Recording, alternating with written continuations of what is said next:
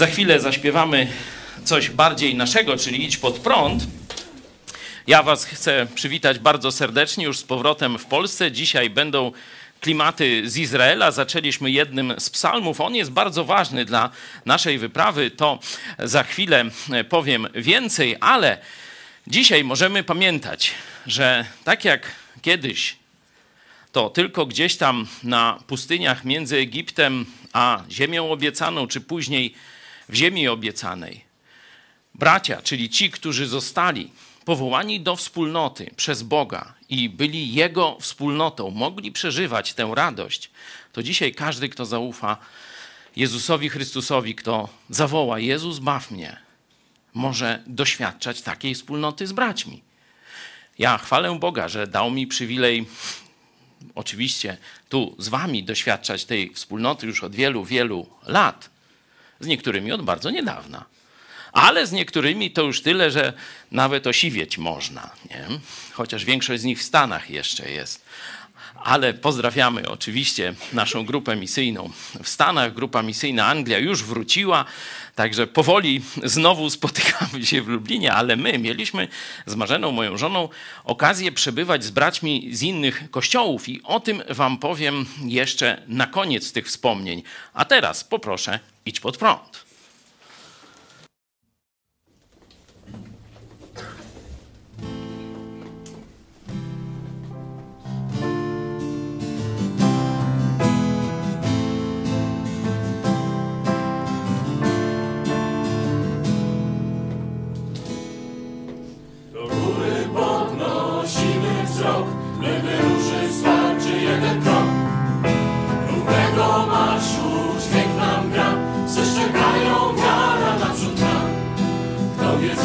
Wierzy przyjacielem nam. Nigdy pośród braci nie zostanie sam,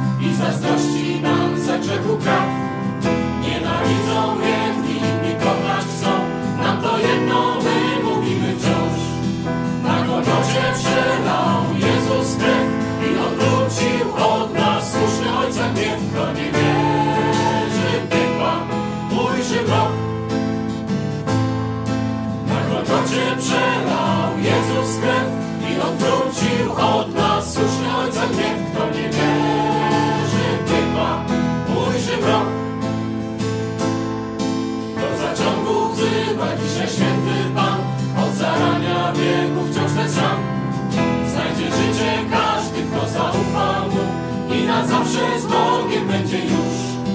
Wąską ścieżkę wybierz, idź pod prąd,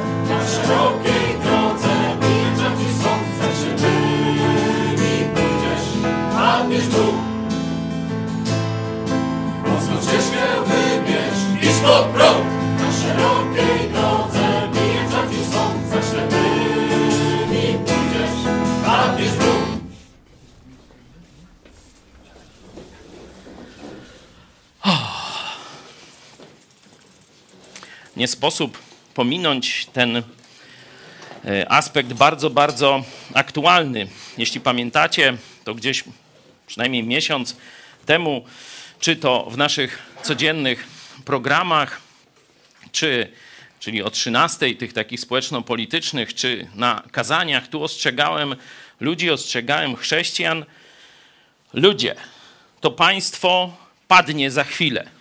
Tak jak pada państwo włoskie. To już się dzieje, nie gdzieś tam w Chinach, bo tamto to już zaczęło padać w grudniu zeszłego roku. Praktycznie ludzie leżeli, trupy ludzi leżały na ulicach. Zbliżamy się do tego we Włoszech, czyli już bardzo, bardzo blisko i to jeszcze we Włoszech północnych, tych najbardziej rozwiniętych, tych najbardziej uprzemysłowionych, zurbanizowanych, ucywilizowanych i tak dalej. Tam jeszcze trupy ludzi nie leżą na ulicach, ale już wojsko otacza kordonami sanitarnymi poszczególne miasta. Nie wsie, tylko miasta w rodzaju Neapolu, czy, y, przepraszam, nie Neapolu, tylko Mediolanu, czy Wenecji, Padwy. Już nie można ani wjechać, ani wyjechać. Dlatego ludzie zaczęli szturmować pociągi. Jak tylko się dowiedzieli o tych planach, że zaraz mają, ma wojsko otoczyć kordonami, zaczęli uciekać masowo. Nie? To można już znaleźć w internecie. Myśmy to wszystko zapowiadali, że to przyjdzie do Polski. Oczywiście katolicki rząd twierdził, że Najświętsza Panienka nie dopuści, żeby żaden przypadek koronawirusa się pojawił w Polsce. Długo albo rząd kłamał, a tych przypadków już było więcej, tylko w ogóle opinia publiczna była nieinformowana. Słyszeliście nawet na naszej sądzie, jeden z warszawiaków powiedział, jaki koronawirus? To wymysł Platformy Obywatelskiej, żeby rząd PiS obalić. 10 miliardów Duda właśnie podpisał, żeby szło na to kłamstwo.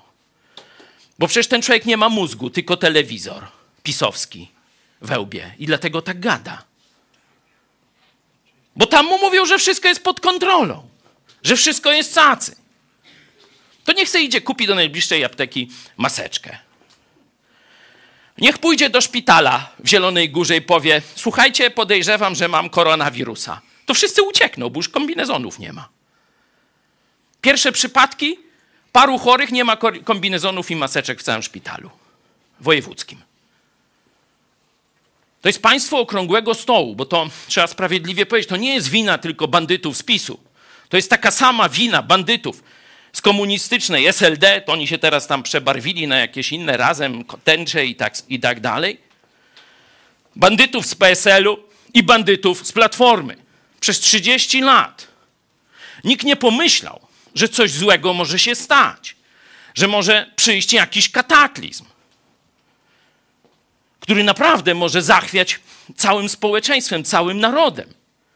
O tym nikt nie myślał, bo trzeba było kraść. Kolejna ekipa dorywała się do koryta. No jak świnia, o czym świnia myśli? No żeby się nażreć, do ryja na, nachapać, nie? No i mniej więcej to było zadanie każdych, każdej z ekipy. I ekipa PiSu tu niewiele albo w ogóle się od tego nie różni. Tak samo kłamie, machinę propagandy stworzyła w postaci telewizji PiS. Naród jest kompletnie nieprzygotowany. Kiedy my mówiliśmy, kupujcie leki, środki higieny, to oni mówili, że się żymy panikę i że nic nie będzie. Bo co? Bo gwiazdki Najświętszej Panienki na, na, na unijnym sztandarze są? To ten dworczyk takie głupoty oprata. To jest przecież tam szef jakiejś kancelarii nie wiadomo czego, pierwszy po premierze. Dzisiaj już jest ostatni czas, żeby robić przygotowanie. Już wielu rzeczy nie ma. Już wszystkich tych dezynfekujących środków już dawno nie ma. A myśmy mówili, kiedy były. Kto nas słuchał, to jest przygotowany. A kto nie, to sam jest sobie winien. No ale jeszcze jest czas. Myślę, że to jest dzisiaj apel do kościołów chrześcijańskich. Zgromadźcie zapasy żywności. Zgromadźcie jeszcze zapasy środków higieny. Bo tu papieru toaletowego zaraz nie będzie. Mydła, proszku i tak dalej.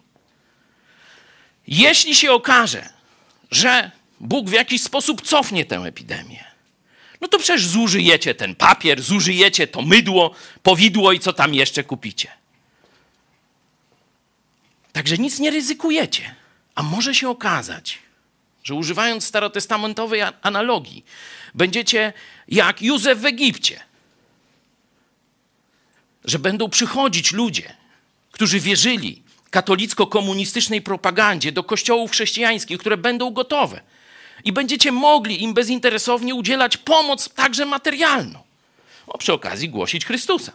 I skąd wy tacy mądrzy? To może też możecie powiedzieć. Ale zróbcie już dzisiaj te zapasy. Bo naprawdę, widzicie, najpierw nie było, nie było, przegłosowali ustawę i już teraz puszka z Pandorą otworzona. Jakby ktoś podejrzewał, że nie wiem, że to jest puszka Pandory, to informuję, że to robimy sobie takie jaja w naszym żargonie wewnętrznym. Tak jak skumbria w tomacie. Także kościoły dzisiaj mają szansę pokazywać ludziom, że nie tylko mają mądrość pokazywania prawdy o zbawieniu, ale mogą też przewodzić społeczeństwem w czasie, kiedy ono jest dalekie od Biblii i dalekie od jakiegokolwiek niepokoju.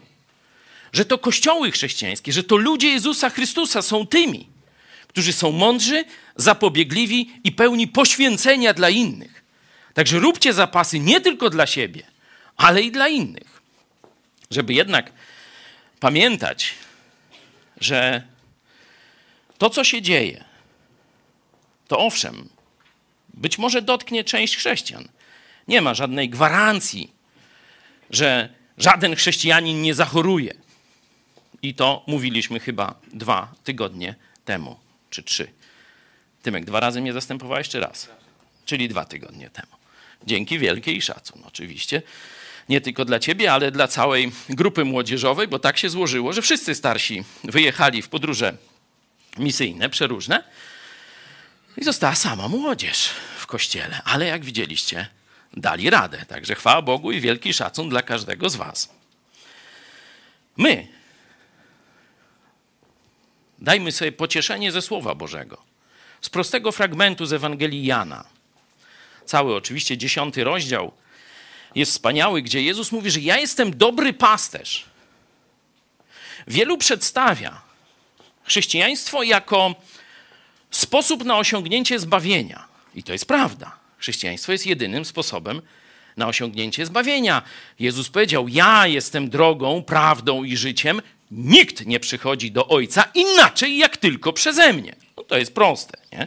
Przez Najświętszą Panienkę nie przejdziesz, przez świętego Józefa, przez tą świętą od rzeczy niemożliwych. Jaka to jest? Prze przez świętą Ritę. Wszystko idzie w przepaść. Tylko przez Jezusa Chrystusa możesz pójść do nieba, jeśli do Niego szczerze zawołasz: Jezu, zbaw mnie. Ale Jezus w dziesiątym wersecie dziesiątego rozdziału powiedział: Ja jestem dobry pasterz i daję owcom życie i daję je w obfitości. Już tu, teraz na ziemi. Jezus chce dla nas dobrego życia tu na ziemi. Dobrego według Bożych standardów i Bożej oceny. To nie znaczy, że każdy z Was będzie miał, nie wiem, jacht, helikopter i tam tonę złota na sobie. Akurat w krajach tamtych bliskowschodnich to ze względu na częste podróże i przetego, to złoto noszą na, na sobie. Nie? Kobita cały swój posag. To jest najbiedniejsza kobita gdzieś tam motyką dziabie, ale cała obwieszona złotem. Bo nie, wi nie wiadomo, kiedy przyjdzie jakiś pogrom czy coś i trzeba będzie spieprzać. No to ona do domu nawet nie wróci. No to ma ze sobą przynajmniej posag nie tam powszywany i tu tego ładnie. Nie o takie rzeczy, nie o takie Polskę i nie o takie rzeczy chodzi Jezusowi. Dobre w oczach Boga. To znaczy, żebyś, że będziesz miał pokój z Bogiem a przez to będziesz najszczęśliwszy z ludzi. Bo to, co jest problemem ludzi, to jest niepokój. Jedni boją się śmierci, inni boją się dzisiaj koronawirusa, jeszcze inni boją się, że im do pierwszego nie starczy. Cały czas się czegoś boją ludzie. Ale jeśli zaufasz Jezusowi i będziesz mu ufał każdego dnia, to będziesz rozumiał. Zaraz, jak ja mam się martwić i tu wpisz swoje, swoje zmartwienie?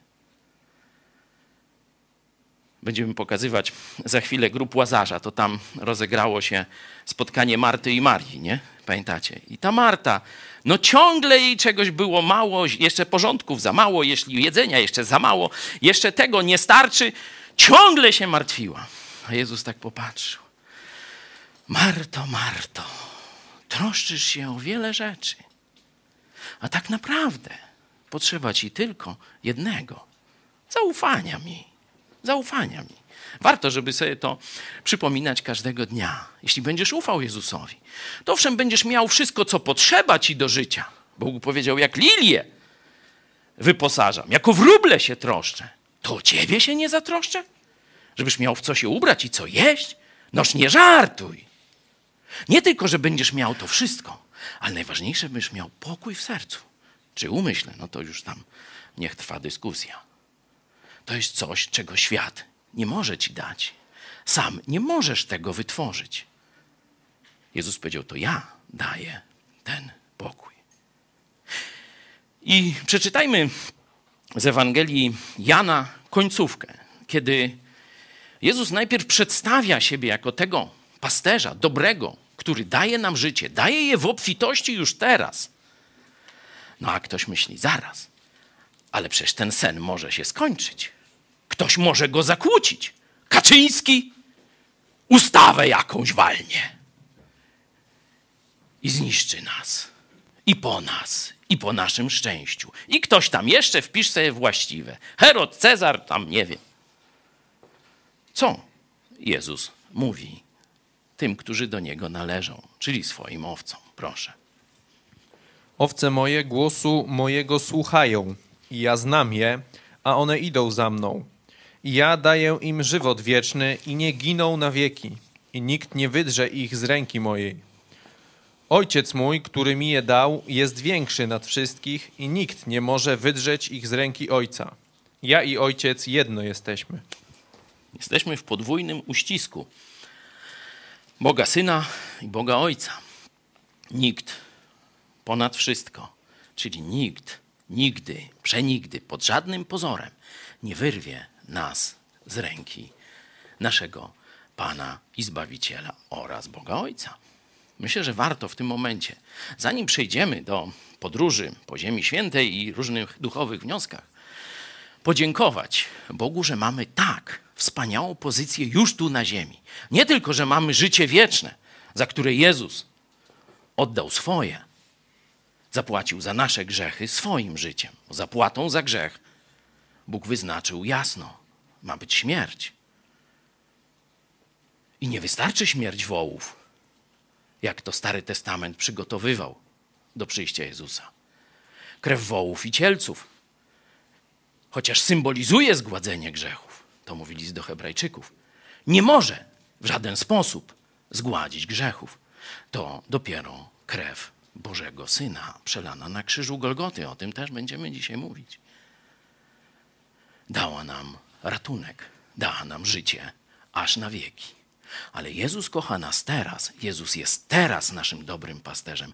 Jezus teraz daje nam życie w obfitości. Warto o tym pamiętać, że chociaż może się tutaj naprawdę zrobić niezły chaos, państwo się zawali, ludzie zostaną pozostawieni samym sobie, będą się błąkali jak owce bez pasterza, to ty i ja znamy pasterza. Możemy wskazywać do niego drogę i będziemy mogli pomagać innym. Módlmy się dziękując Bogu, że mamy tak pewną, na zawsze zagwarantowaną pozycję w Chrystusie.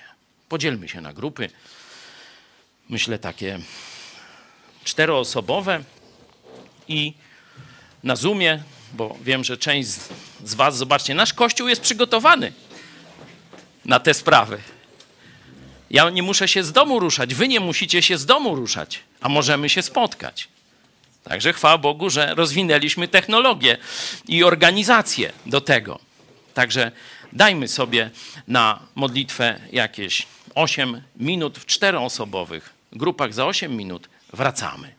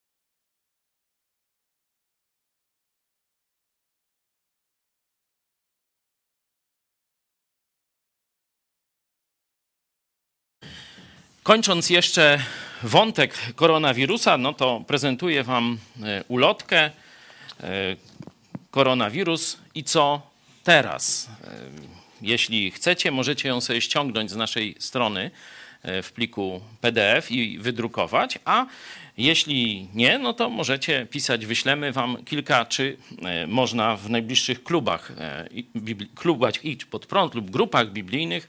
Za kilka dni myślę, że będzie już w całej Polsce i za granicą. Także polecam. Dzisiaj ludzie o tym mówią. Chrześcijanie powinni pokazać, co z tym zrobić, jakie jest rozwiązanie. A my przeniesiemy się do Izraela, skąd się wszystko zaczęło. No, widzicie, że Izrael to jest takie miejsce dzisiaj prosperity. Jedni tam nienawidzą Izrael, drudzy tam wychwalają, ale nikt nie może zaprzeczyć, że to jest potężne państwo. Zbudowane w ciągu kilkudziesięciu lat Zobaczcie, bo to jest przecież po II wojnie światowej rozpoczęła się już państwowość, zresztą ciągle przerywana różnymi wojnami, rozpoczęła się też praktycznie powstaniem wojną, a jednak pomimo tak niekorzystnych e, okoliczności udało się zbudować światowe mocarstwo. Na kupie kamieni i kurzego, i te, nie, koziego czy owczego łajna. No to to zobacz, to, to, już jest dowodem istnienia Boga i Jego błogosławieństwa, bo On to zapowiedział. On to zapowiedział. No to zrobił, zobaczcie, w ciągu naprawdę bardzo krótkiego czasu.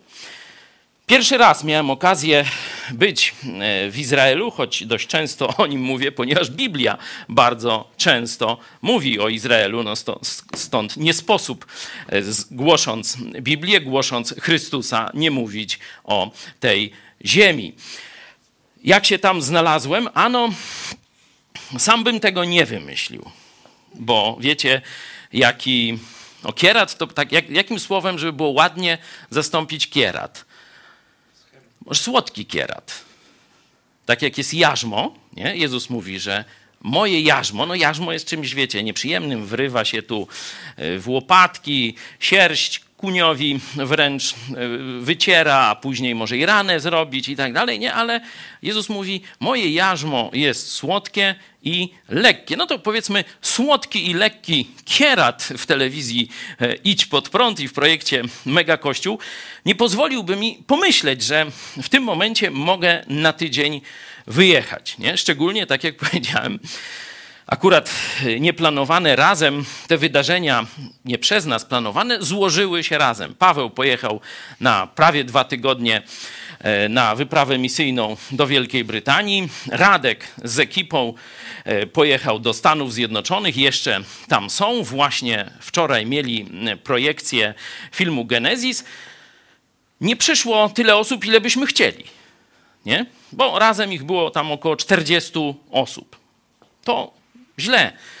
No, można powiedzieć, świadczy o zainteresowaniu Polonii już zgrupowanych w kościołach, bo to nie był film przede wszystkim dla niewierzących, to był film dla wierzących jako zbudowanie, jako zbudowanie i pokazanie, jak ważne jest przyjęcie prawdziwego, prawdziwości opisu z pierwszych ksiąg Księgi Rodzaju, czyli Księgi Genezis.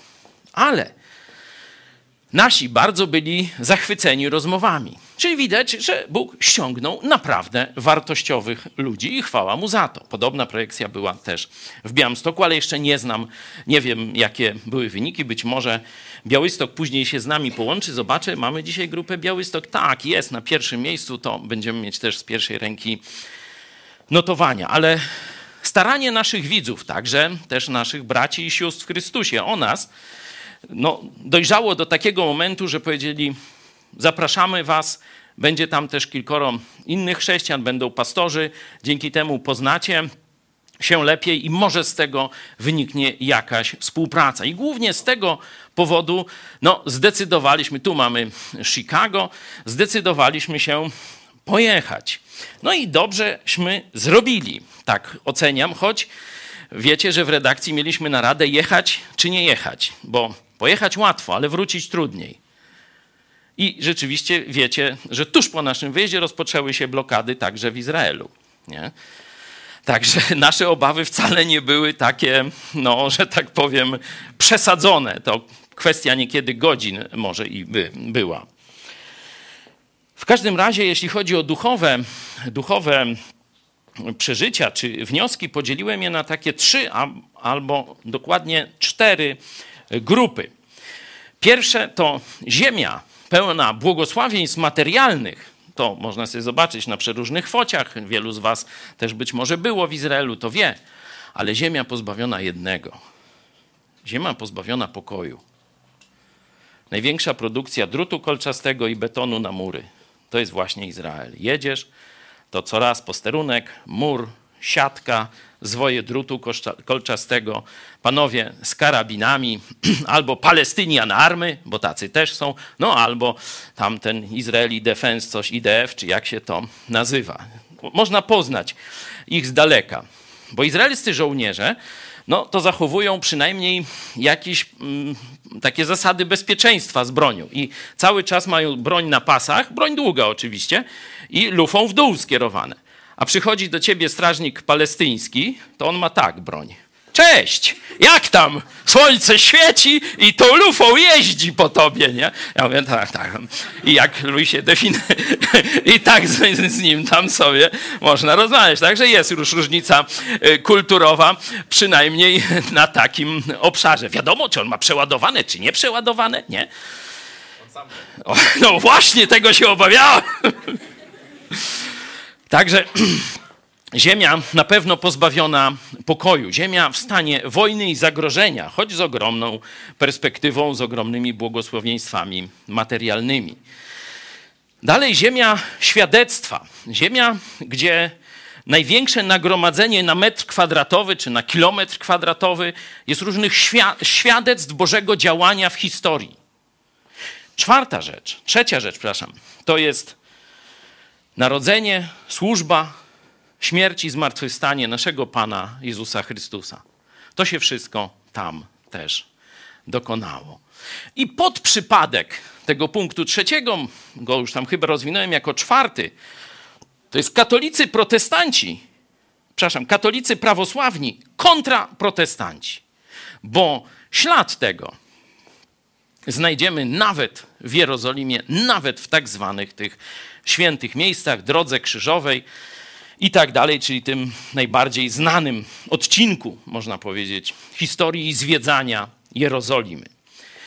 Na koniec jeszcze powiemy o wspólnocie z braćmi, bo tak jak powiedziałem, to był jeden z głównych celów tego wyjazdu. No to punkt pierwszy. Ziemia pełna błogosławieństw materialnych, ale pozbawiona pokoju. Takich zdjęć jak to pierwsze z brzegu, gdzie no dalej, bo to jest, że tak powiem, ładnie, nie? Takich zdjęć to to po prostu nie zliczysz, nie? Szczególnie autostrady są otoczone murem i to nie takim murem, nie? No bo to tam, żeby ktoś nie przeskoczył. Tylko zwykle gdzieś na wzgórzach są osiedla, nie? takie, śmakie i owakie. No to te autostrady są takim murem otoczone.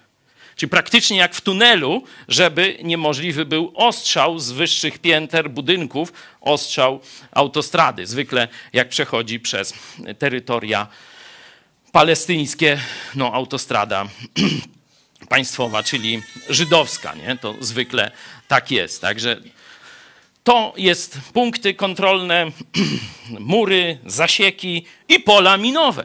I pola minowe, bo jak pojedziecie nad Jordan, z kolei to jest droga, minen z lewej, minen z prawej, normalnie jak czterech pancernych. No, no bo właśnie jakby armia arabska szła z, ze wschodu, no to właśnie przez Jordan, tu gdzie Żydzi weszli do ziemi obiecanej. Nie? To tam minen normalnie dzisiaj. Nie, nie, nie trzeba tam daleko szukać czterech pancernych. Dobra, żeby pokazać, Wróćmy ten slajd pierwszy z dachu jednego z domów. To jest akurat chyba taki luterański dom e, pielgrzyma. My jesteśmy na dachu. Zobaczycie kopuły przeróżnych religii, kopuły budynków religijnych, czy to muzułmańskich, czy prawosławnych, czy e, katolickich, niekiedy też luterańskich. Zdaje się, jedna z tych wiesz, to chyba do kościoła luterańskiego, ale już nie pamiętam. Należy. Oczywiście idziesz ulicą Jerozolimy, idziesz drogą krzyżową tak zwaną, no to słyszysz cały czas wrzaski muezina. Nie? To to jest atmosfera e, tego miejsca na ziemi. Wspaniałe miejsce, ze wspaniałą historią, dzisiaj bardzo bogate, ale ciągle skonfliktowane z powodów przede wszystkim religijnych. Przede wszystkim religijnych. Można tam dodać etnicznych też, ale przede wszystkim religijnych. I to nie dotyczy tylko tam, powiedzmy, Żydów, konfliktu Żydów z muzułmanami, czy muzułmanów z chrześcijanami, bo to w historii znamy. Byliśmy w kościele baptystycznym, w jednym z kościołów e, takich ewangelicznych, na, już nie w, tej, nie w Starym Mieście, ale w takiej żydowskiej dzielnicy e, Jerozolimy. Tu jest wejście do tego kościoła, zresztą projekt jest autorstwa polskiego Żyda. Trochę wygląda jak synagoga, nie? Taki, ale bardzo, bardzo funkcjonalny w środku. E, jeśli ktoś z Was będzie w Jerozolimie, to zachęcam, żeby odwiedzić ten obiekt i przed sabatem, żeby się nie skalać, nie? Co Wam to przypomina? Piątek wieczór, nie? Połamać nogi, żeby tam już w sabat się z tymi. Przyszedł pewien ortodoksyjny Żyd. To jest wejście do tego kościoła, a to jest ślad jego działalności. Wziął kamień i przywalił o mało tam stała jakaś młoda osoba, o mało, nie dostała o takim gdzieś kamieniem w głowę, także było to trochę niebezpieczne. Uciekł, do synagogi się schronił, tam policja go e, aresztowała. Także pokazuję wam, to jest, e, wiecie, to to się dzieje o tak o. I to to jest mały pikuś, nie? bo dużo poważniejsze akty agresji w przeróżnych kierunkach się wydarzają. No skąd u ortodoksyjnego Żyda, który przecież powinien wiedzieć, że Stany Zjednoczone podtrzymują Izrael, że w dużej mierze Izrael istnieje na poziomie materialnym dzięki, e, dzięki Stanom Zjednoczonym, czyli chrześcijańskiemu, protestanckiemu imperium. Skąd ta nienawiść? Ano, oni tam tych takich protestantów, no przepraszam, takich tych tradycyjnych, wiecie, pielgrzymkowiczów to, to tolerują, tam do tych różnych ortodoksów, czyli prawosławnych, katolickich kościołów, ale ci protestanci czym się zajmują? Mówieniem o Mesjaszu, no narodowi wybranemu. No to część przedstawicieli narodu wybranego nie za bardzo się z tego powodu cieszy, no i stąd tego typu tego typu. Widziałem też nagranie z monitoringu, nie? Także to wiemy, kto, to, to, wszystko, wszystko jest i został pojmany, także ja tylko wam tak to pokazuję e, wyrywkowo. Dobra, jedźmy dalej. To pokazuje, może jeszcze zacznij, może cofnijmy się, to pokazuje, że tej ziemi czegoś brakuje, a dokładnie kogoś brakuje. Króla brakuje. Bo tu żaden plan pokojowy, dlatego kiedy pan Greenblatt przyjechał do Polski i mówił w zeszłym roku o planie pokojowym, no ja pytam, ale jak chcecie nienawiść religijną zasypać? Jaki macie pomysł? No oni tak nie potrafili odpowiedzieć na to pytanie.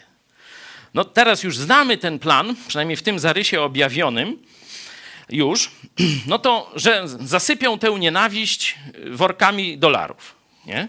Taki pomysł jest. Nie widać. Od razu wszyscy Arabowie powiedzieli: Do widzenia, nie chcemy. Nie, my chcemy swojego państwa. Rozmawiałem też z chrześcijanami e, palestyńskiego pochodzenia. Oni mówią: no to ja ich pytam, no słuchajcie, no jesteście chrześcijanami, jak wy widzicie, jak rozwiązać ten, ten no, konflikt, nie? tą wojnę, która się tutaj, tą nienawiść, która was zżera. No Żydzi, żeby nam dali własne państwo.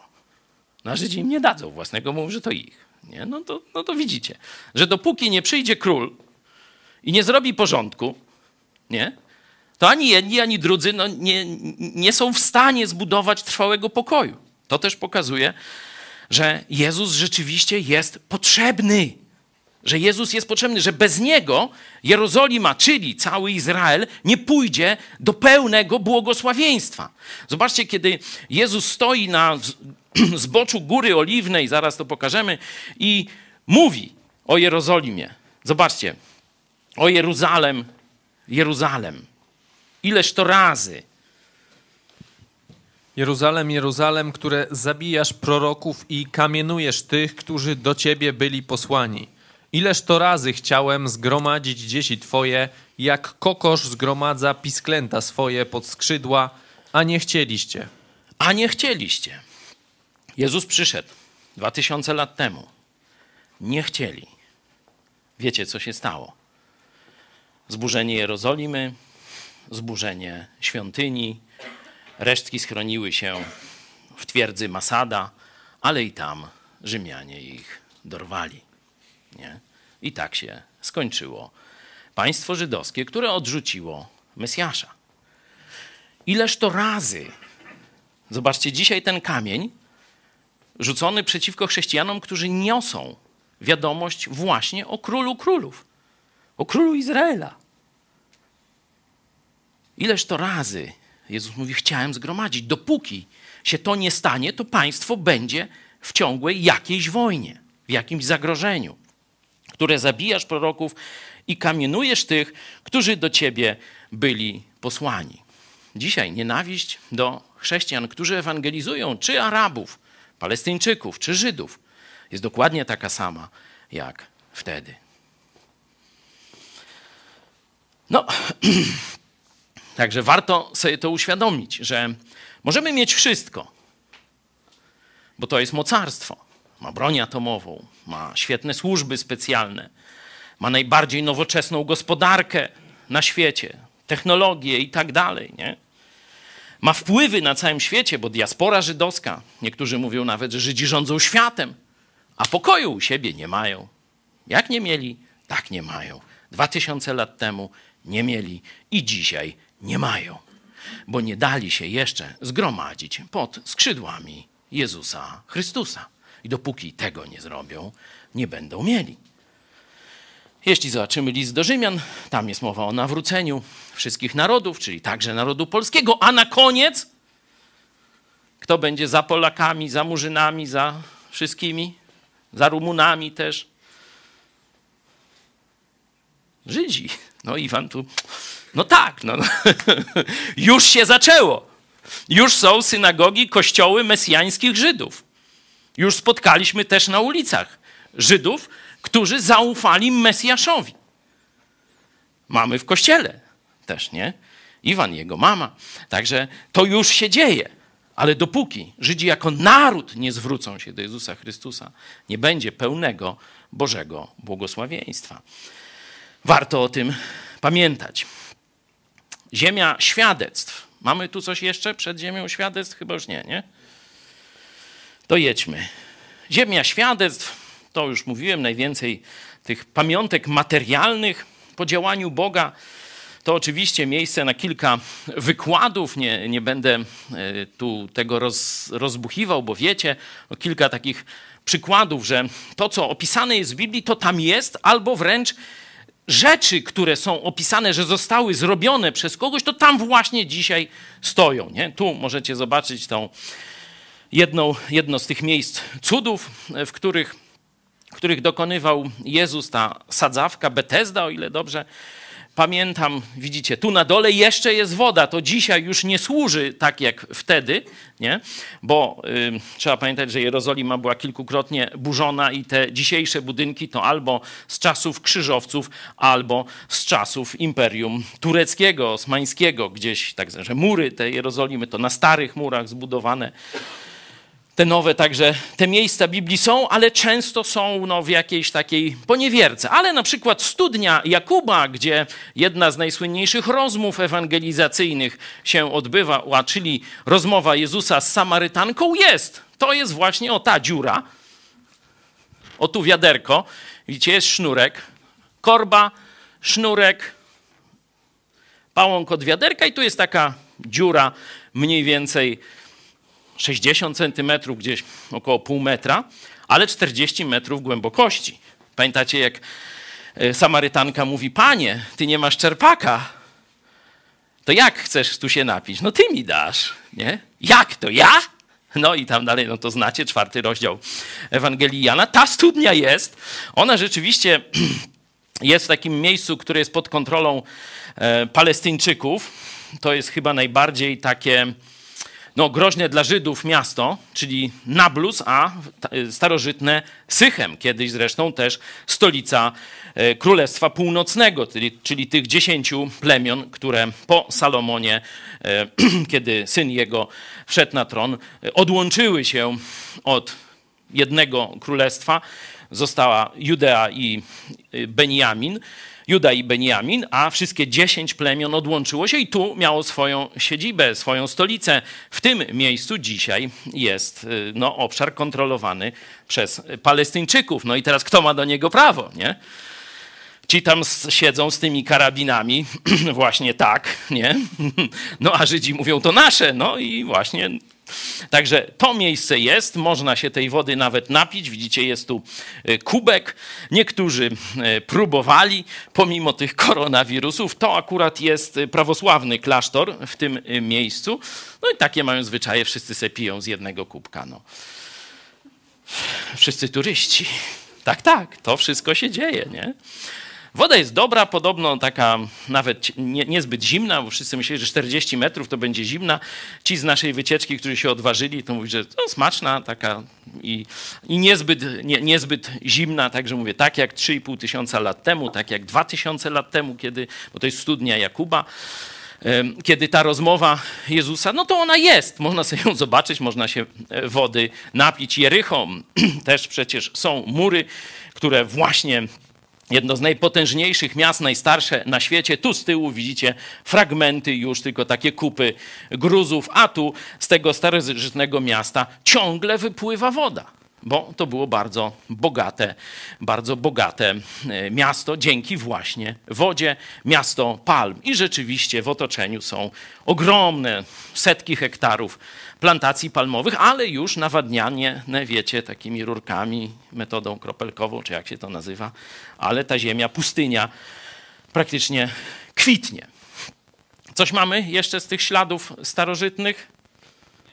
No to jedziemy do punktu trzeciego. Jezus Chrystus, najbardziej znany. Miejsce służby, śmierci i zmartwychwstania Jezusa. Miejsce urodzenia Betlejem też jest. Dzisiaj to terytorium palestyńskie, jest miejsce, gdzie e, pastuszkowie zebrani, to jest gdzieś 3 kilometry od centrum Betlejem, zebrani właśnie anioł z nieba i wiecie, to co się śpiewa, kolendy wszystkie, no to tam się rozegrały. My przejdziemy do tego widoku, z którego Jezus mówił te słowa: Ile razy chciałem Cię zebrać, ile proroków było wysłanych do Ciebie, a Ty nie chciałaś. To jest widok z Góry Oliwnej, konkretnie z ogrodu Getsemanie. Tu widzicie te kolumny, to jest jakiś tam kościół. Prawosławni z katolikami się naparzają, że to w tym Jezus miejscu stanął, na tym kamieniu lewą nogę y, położył, a prawosławni twierdzą, że nie, że 50 metrów dalej. No nie będziemy wchodzić w te zawiłości i spory teologiczne, ale mniej więcej to jest widok. Tu ciekawe, widzicie mury Jerozolimy, już te nowsze, zbudowane przez muzułmanów, i co widzicie? No jest brama. Zwykle jak jest brama, to powinno się wchodzić i wychodzić, nie? Jak ona się nazywa? Złota brama. Dlaczego jest zamurowana? Bo muzułmanie boją się Jezusa. Że przyjdzie Mesjasz, król i ich przepędzi. To wzięli i zamurowali. Bo proroctwo jest, że wejdzie tą bramą, tak z góry oliwnej. No to jak my zamurujemy, no to nie wejdzie. Ale, ale oni są jeszcze cwańsi. To nie tak, że o zamurowali, bo przyszedłby z młotem albo paru jego tych i by wyrąbali przodek i by weszedł se, nie? Ha, ha, ha. Myślę, a zrobimy ci, Mesjaszu, niespodziankę. A to jest, wiecie, to są wyznawcy proroka, to są wyznawcy Boga Allaha, co do których papież Franciszek co powiedział? Że oni wierzą w tego samego Boga jak katolicy. Może katolicy wierzą w tego samego Boga, to już problem katolików, na pewno nie chrześcijan. Co jest tuż u podnóża, te białe kamienie? A to jest cmentarz. Bo zarówno Żydzi, jak i muzułmanie wierzą, że w ten sposób można się skalać, przechodząc przez no, trupy, nie? przez kości ludzkie. No i jak Jezus by chciał se wejść tymi drzwiczkami, to najpierw je zamurujemy, ale jakby se to sforsował, no to jak dojdzie do, żeby zacząć tam kuć? No musi przejść przez nasz cmentarz. A wtedy się skala. I już nie będzie dobry Mesjasz. Taki mają plan. No, co się będzie z tym planem działo, no to my wiemy, ale widzicie, jak ta miłość religijna tam kwitnie cały czas, na każdym miejscu. Jedźmy dalej. Tu mamy troszeczkę z wyższej części wzgórza tego oliwnego perspektywę na Jerozolim. Widzicie już pełny zarys, zarys murów, to tutaj. Tu chyba takie dla mnie przynajmniej było najbardziej wzruszające miejsce, kiedy gdzieś tam na uboczu sobie e, stanęliśmy. W tym mniej więcej o takie oliwki tam są. Proszę, te oliwki takie no, wyglądają rzeczywiście na stare, ale wiadomo, Widzicie, no to żeby tyle oliwka urosła, to może być te 2000 lat, czy trochę więcej, no bo już jak Jezus tam był, no to ileś te oliwki. To jest ta katolicka e, wersja tego miejsca. Gdzieś mniej więcej z połowy wysokości wzgórza oliwnego Jezus patrzył na Jerozolimę i Jezus tam właśnie modlił się, mówiąc: Ojcze, jeśli to możliwe, oddal ten kielich ode mnie, bo tu już szedł na śmierć. Wiedział, co go czeka. Za chwilę wypadki potoczą się już swoim trybem. Nie? Już zaraz zgraja Rzymian i Żydów wraz z Judaszem go dopadnie. Później sześć procesów. Najpierw dom e, arcykapłana Kajfasza. Za chwilę go zobaczymy. I potem Golgota. Tu jeszcze Jezus, jak gdyby mógł się wycofać. Ale mówi, jeśli to możliwe, to oddal, ale nie moja, ale Twoja wola niech się dzieje. To wtedy Jezus myślał o Tobie i o mnie, właśnie patrząc z tego miejsca w tą stronę i wiedział, co go czeka w tym mieście, w tym narodzie, który przecież ukochał. Ale umierał nie tylko za Żydów, umierał za wszystkie narody, za mnie i za Ciebie. Także tu polecam to miejsce i jakieś przemyślenia. Dzięki temu, że tam jesteś, to te opisy biblijne stają się takie, jak to powiedział nasz przewodnik, pastor Al. Czytasz Biblię, to masz obraz czarno-biały. No wszystko widzisz, ale jest to czarno-białe. Ale jak tam przyjedziesz i czytasz Biblię, no to to się staje kolorowe. Bo już teraz wiesz, że wzgórze oliwne to jest naprawdę rzut beretem. To jest kwestia pół godziny już jesteś w Jerozolimie. Nie?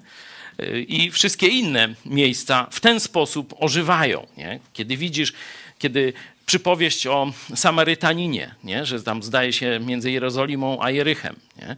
No kiedy zobaczysz tę drogę, no to rozumiesz tych ludzi, którzy spieprzali szybko, żeby się tam nie zatrzymywać. To naprawdę niebezpieczne miejsce, nie? Także ten miłosierny Samarytanin wykazał się wielką odwagą, bo nie było to, wiecie, uczęszczane miejsce i tak dalej. To było groźne, jeśli chodzi o przeprawę przez góry. No a do tego jeszcze zbójcy. Nie? To wszyscy jak najszybciej to, to naj, najbardziej niebezpieczne miejsce przechodzili. Także to wszystko staje się dla ciebie jeszcze bardziej plastyczne, można powiedzieć, albo trójwymiarowe, albo kolorowe. Proszę, następny slajd. No, takich śladów działalności Jezusa to jest na przykład Jericho, sykomora, na którą się wspiął ten niewielkich rozmiarów, e, ale tam dość majętny. Widać, że też spryciula, nie? E, Zacheusz, nie? I tam sobie chciał zobaczyć, jak Jezus będzie przechodził. Podobno to to drzewo, no wiecie, Jezus tam tabliczki z pieczątką Ministerstwa e, Kultury nie przywiesił, no ale tu jest to ogrodzone i tak dalej, że niby to. No, jedźmy dalej. Ucho igielne, jakoś się przecisnąłem, bez wielbłąda. Prawosławni mówią, że to jest ucho igielne, inni będą mówić, że to taka ciasna brama. Nie ma co się spierać, mówię, większość tych rzeczy nie istnieje, bo Jerozolima została zniszczona całkowicie. Jedźmy dalej. Oto jesteśmy w grobie Łazarza też tak wydaje mi się, że to mogło być podobne, ale niekoniecznie. To tu sobie śpiewamy akurat o zmartwychwstaniu z tymi chrześcijanami, z którymi byliśmy e, razem, ale przynajmniej można poczuć klimat, nie? Takiego kamiennego grobowca, bo on tam wychodził, a tu z tego są takie schody mniej więcej, no, kilkanaście metrów. To jak on związany by tymi schodami? No, może i tak się stało. Nie wiem, ale no takie atrakcje turystyczne tam są. Dalej, Jezioro Galilejskie, Barka, no taka już troszeczkę lepsza niż ta w czasach Jezusa. Są wygodne siedzenia. Ciekawostka, Bóg nam dał katolicką grupę. Zapytał, ksiądz się przyszedł, zapytał, czy może się do nas dołączyć. Myśmy mieli wynajętą tę barkę, ale nas było 15 osób, a ona może tam i setkę przyjąć. No, nie noż, proszę. Pigłaszajem. No wiecie, co się dalej działo. Nie? Tu właśnie pastor Alten z lewej, Marian Pawlas, pastor zboru Kościoła Wolnych Chrześcijan w Palowicach, jeszcze do niego wrócę, mówią katolikom tej 48-osobowej grupie autokarowej Ewangelię. A potem jeszcze tu z prawej ten w okularach z taką brudką, wiecie, ala trubadurzy, czy jak to mówił turbo, turbodurzy jest taki wywiad, gdzie właśnie może tych trubadurów wypełni, wymówić i różne mu tam turbo doładowania wychodzą. To jest jeden z muzyków z tamtych czasów, także jak on mówił świadectwo, tu jest Andrzej Krupiński właśnie, o ten. Za chwilę po nich tu pastor Al, Włoch z pochodzenia, ale Amerykanin już z wychowania, no i Polak, Ślązak z e, Palowic. Jak e, Andrzej zaczął mówić świadectwo, wiecie, pielgrzymki, no to jest takie 50-60 plus, nie? No to wszyscy znali te, te homo homini, tam jakieś alibabki, jak tam jeszcze Trojanowska, jeszcze jakaś kobitka tam Sośnicka, o, a, czyli wiecie, z większą e, atencją słuchały, jak on nawrócił się do Jezusa. Także Bóg nam dał taką też okazję powiedzenia Polakom e, Ewangelii na jeziorze galilejskim. Jedźmy dalej. O. To jest takie jedno ze smutniejszych miejsc. To właśnie kiedy zgraja Żydów i Rzymian porwała, napadła na Jezusa tam, na zboczu Góry Oliwnej, to przyprowadzili ją do, do, go do domu Kajfasza. To tu odbył się pierwszy sąd nad Jezusem, tu zaparł się apostoł Piotr na dziedzińcu tego domu. To jest wnętrze, tu właśnie przywiązywano takiego skazańca na, przed przesłuchaniem na wstępne biczowanie. Także prawdopodobnie w tym miejscu przywiązany był Jezus Chrystus i ubiczowany. Tam schodzimy później głębiej, jest loch, do którego został wrzucony. Tu właśnie czytam w tym już lochu psalm 88, o ile dobrze pamiętam, który właśnie obrazuje te rzeczy, które się działy z Jezusem w tym miejscu to pokazuje, ponieważ wiecie, na tej drodze krzyżowej, już wewnątrz miasta, ten dom jest poza miastem, tuż poza murami miasta, to tam wszystko jest wymyślone, nie? Tu Jezus się dotknął, tu tam Maria Magdalena, czy ktoś inny, już nie pamiętam. To, to wszystko jest, tak wiecie, pod publiczkę, pod ym, nawet miejsce ukrzyżowania Jezusa jest zmyślone, ale to zaraz na koniec. A ten dom prawdopodobnie to tu się działo. Jest wysokie prawdopodobieństwo. Oczywiście mówię, no nie ma pewności, ale to wszystko pasuje do opisu właśnie pałacu Kajfasza i obok znajdują się schody. Schody.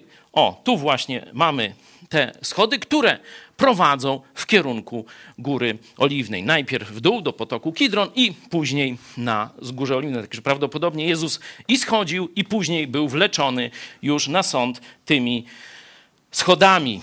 To wygląda, że to właśnie tu się rozegrało. Jest wysokie prawdopodobieństwo. Dalej.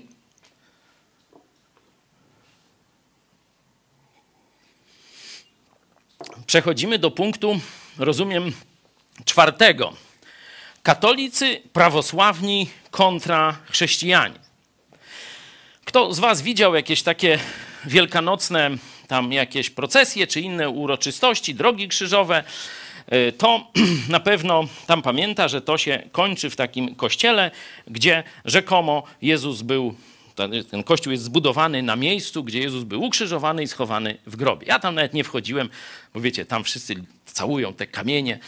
Wygląda to pełno dewocjonaliów różnych, nieciekawie. Ale opis biblijny przeczy temu, co katolicy i prawosławni twierdzą. Taka ciekawostka, oni tam już od dłuższego czasu mają podzielone, wiecie, strefy. No ale życie jest życiem i prawo prawem, no i są rzeczy, których prawo nie reguluje. To co wtedy, jak rozwiązać spór? Nie? Na przykład, o której wy będziecie w tej nawie odprawiali, a o której my. Jak rozwiązać? No tak jak kibice rozwiązują. Która lepsza jest drużyna? No i policja izraelska musiała ich godzić. No to parę lat temu było takie, że się prać zaczęli normalnie. Nie? Chrześcijanie biblijni stwierdzili, że to nie może być miejsce męki Jezusa. Dlaczego? Ponieważ list do Hebrajczyków jasno stwierdza.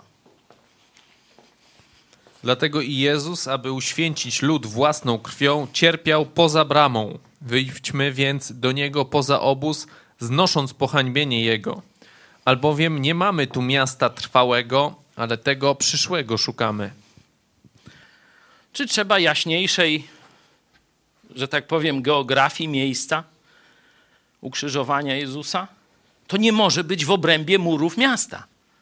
A to katolicko-prawosławne jest. I to tak wcale nie blisko bramy. Nie? Jezus cierpiał poza bramą. I ten poza bramą miasta. Nie? wzgardzony, odrzucony.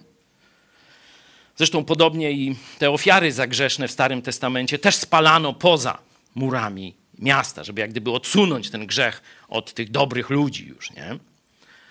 Dlatego stacjonujący tam Brytyjczycy i chrześcijanie, głównie zdaje się z kościoła anglikańskiego, szukali miejsca, które by pasowało do tych wszystkich biblijnych opisów, ale przede wszystkim musiało być poza bramą. I dzisiaj to miejsce już trochę inaczej wygląda, ponieważ y, erozja y, tam wodna zniekształciła skałę.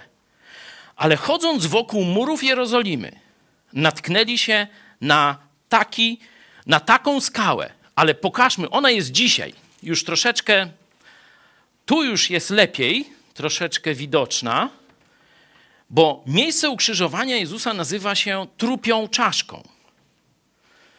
Zobaczcie to zdjęcie z czasów sprzed stu lat.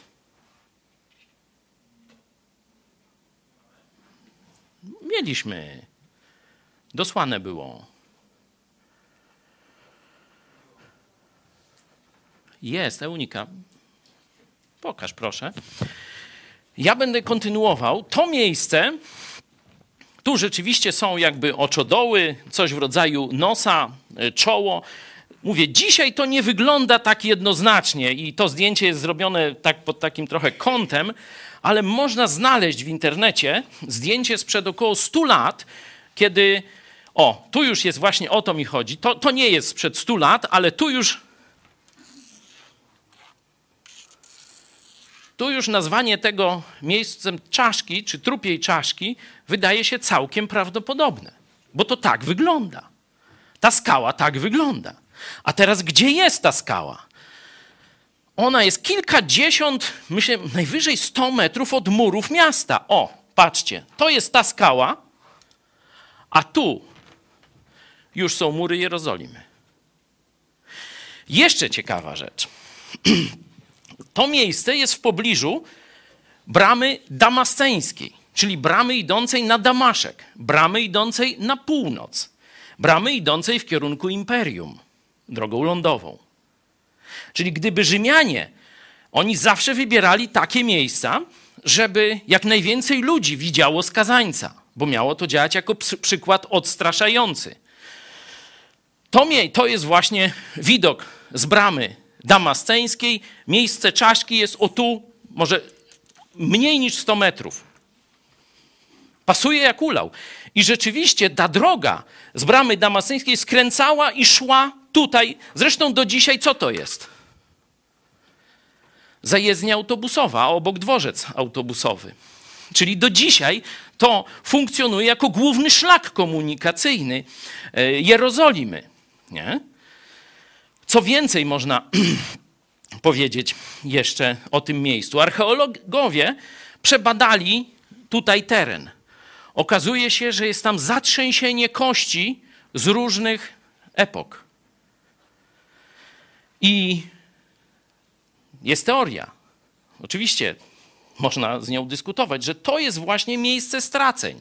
Że tu najpierw Żydzi kamienowali skazańców swoich, a potem, kiedy przyszli Rzymianie, akurat też im pasowało, bo jest to droga do Rzymu, to przyjęli to miejsce jako miejsce swoich straceń.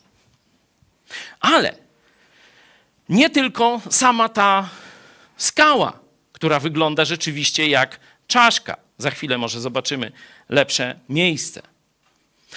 Ale tuż obok, to jest może 50, może 100 metrów, znaleziono grób, który dokładnie pasuje do biblijnego opisu. Tu możemy zobaczyć wejście do tego grobu. O, tu jest to wejście. Składa się z dwóch pomieszczeń, pomieszczenia do przygotowania i drugie obok tutaj pomieszczenie, gdzie są dwa miejsca na złożenie ciał. Tu jest rynna taka, w której mógł ten wielki głaz, bo tu jest to zamurowane, wielki głaz zamykający wejście do grobu mógł e, właśnie się przetaczać przez kamienną rynnę, w zależności, żeby otworzyć lub zamknąć. Czyli zobaczcie, wszystkie te i znaleziska, i badania archeologiczne pasują do opisu biblijnego. Ale tam przychodzą tylko biblijni chrześcijanie. Reszta pcha się, tłum pcha się i pcha się, żeby polizać tam jakiś kawałek kamienia przez świętą Helenę, czy, czyli matkę Konstantyna, która prawie 400 lat po tych wydarzeniach na tym terenie powiedział, ale teraz mi poszukajcie w tych gruzach, bo miasto zniszczone przez Rzymian, wiecie, cała, kupa gruzu, a teraz mi poszukajcie, gdzie to było, to zbudujemy kościoły. I będą pielgrzymki chodzić, będzie interes szedł i tak dalej. Nie? Do tego miejsca przychodzi stosunkowo niewielu ludzi. Tu też wchodzi się bezpłatnie, tylko można później w ramach ofiary coś tam wrzucić do e, skarbony.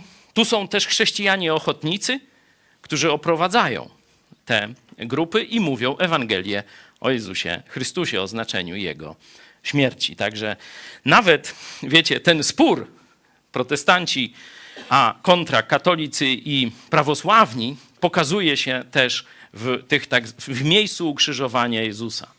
Oni mają złote, że tak powiem, kopuły, złote ołtarze. O, tu jest, widzicie, ta droga to jest z przełomu wieku zdjęcie. Tu jest droga idąca na Damaszek. Tu niedaleko jest brama damasceńska, a tu jest właśnie to miejsce, które rzeczywiście czaszkę przypomina. Mówię, dzisiaj troszeczkę się oderwało oderwało się tutaj z góry część tego, tej, y, tego nawisu, stąd już tak jasno nie widać. Ale to stare zdjęcie pokazuje, bo o tu są właśnie te dwa oczodoły, coś jak nos i tak dalej. Ciekawostką jest, że do dzisiaj, tu kolejna fotografia, do dzisiaj to jest miejsce, można powiedzieć, przeklęte. Tak jak wtedy to było pełne trupich kości tych wszystkich skazańców, wcześniej ukamienowanych, później krzyżowanych. To na filmie Zmartwychwstały jest pięknie pokazane, jak, jak to mniej więcej wyglądało. Dzisiaj jest zajezdnia autobusowa. A jak jest zajezdnia autobusowa, to wiecie, co tu się dzieje? O tu, pod tym płotem? To widzieliśmy na własne oczy. Leją. Także wszystko pasuje, nie? że to jest miejsce hańby, miejsce przeklęte, jak gdyby. Rzeczywiście Jezus został wyrzucony poza miasto, tam umarł za nasze grzechy i do dzisiaj nikt tak naprawdę tu kościołów, katedr nie stawia, że dalej można powiedzieć nienawiść do Jezusa dalej, tak samo jak w tamtych czasach, dominuje. Tylko nieliczni znajdują, można powiedzieć, pusty grób. Chwała Bogu, że się do nich zaliczamy. No dobra. Tyle y, historii.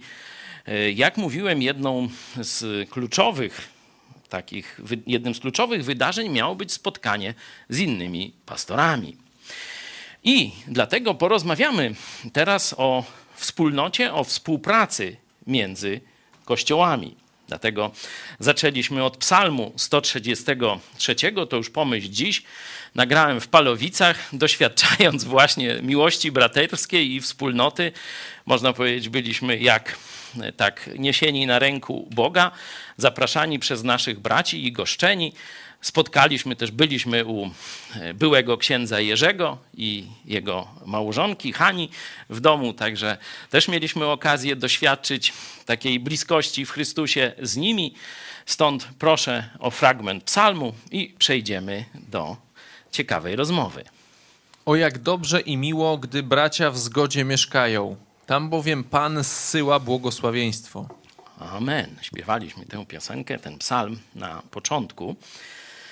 I rzeczywiście jeszcze raz dziękuję braciom z Palowic, szczególnie e, Grzegorzowi i Asi, którzy tam służą w tym kościele. Grzegorz jako starszy. E, Asia no, ma wspaniałe talenty muzyczne i wokalne i takie do gry na wszystkich instrumentach, od skrzypiec, fortepian i tam nie wiem co jeszcze. Nie? Mam nadzieję, że będziemy mogli kiedyś to na żywo podziwiać, a od czasu do czasu już jej piosenki puszczaliśmy w naszych e, programach, że mieliśmy właśnie takie doświadczenie. Nie tylko w ramach naszej społeczności mega kościoła, ale z braćmi, z którymi już nasze szlaki przecięły się w 97 roku. Kto pamięta, kto był wtedy? Nasze dzieci chyba i nikt więcej. Ale wtedy byliśmy nad jeziorem Tobołowo, dzięki właśnie uprzejmości Kościoła Wolnych Chrześcijan. Śpimy sobie smacznie.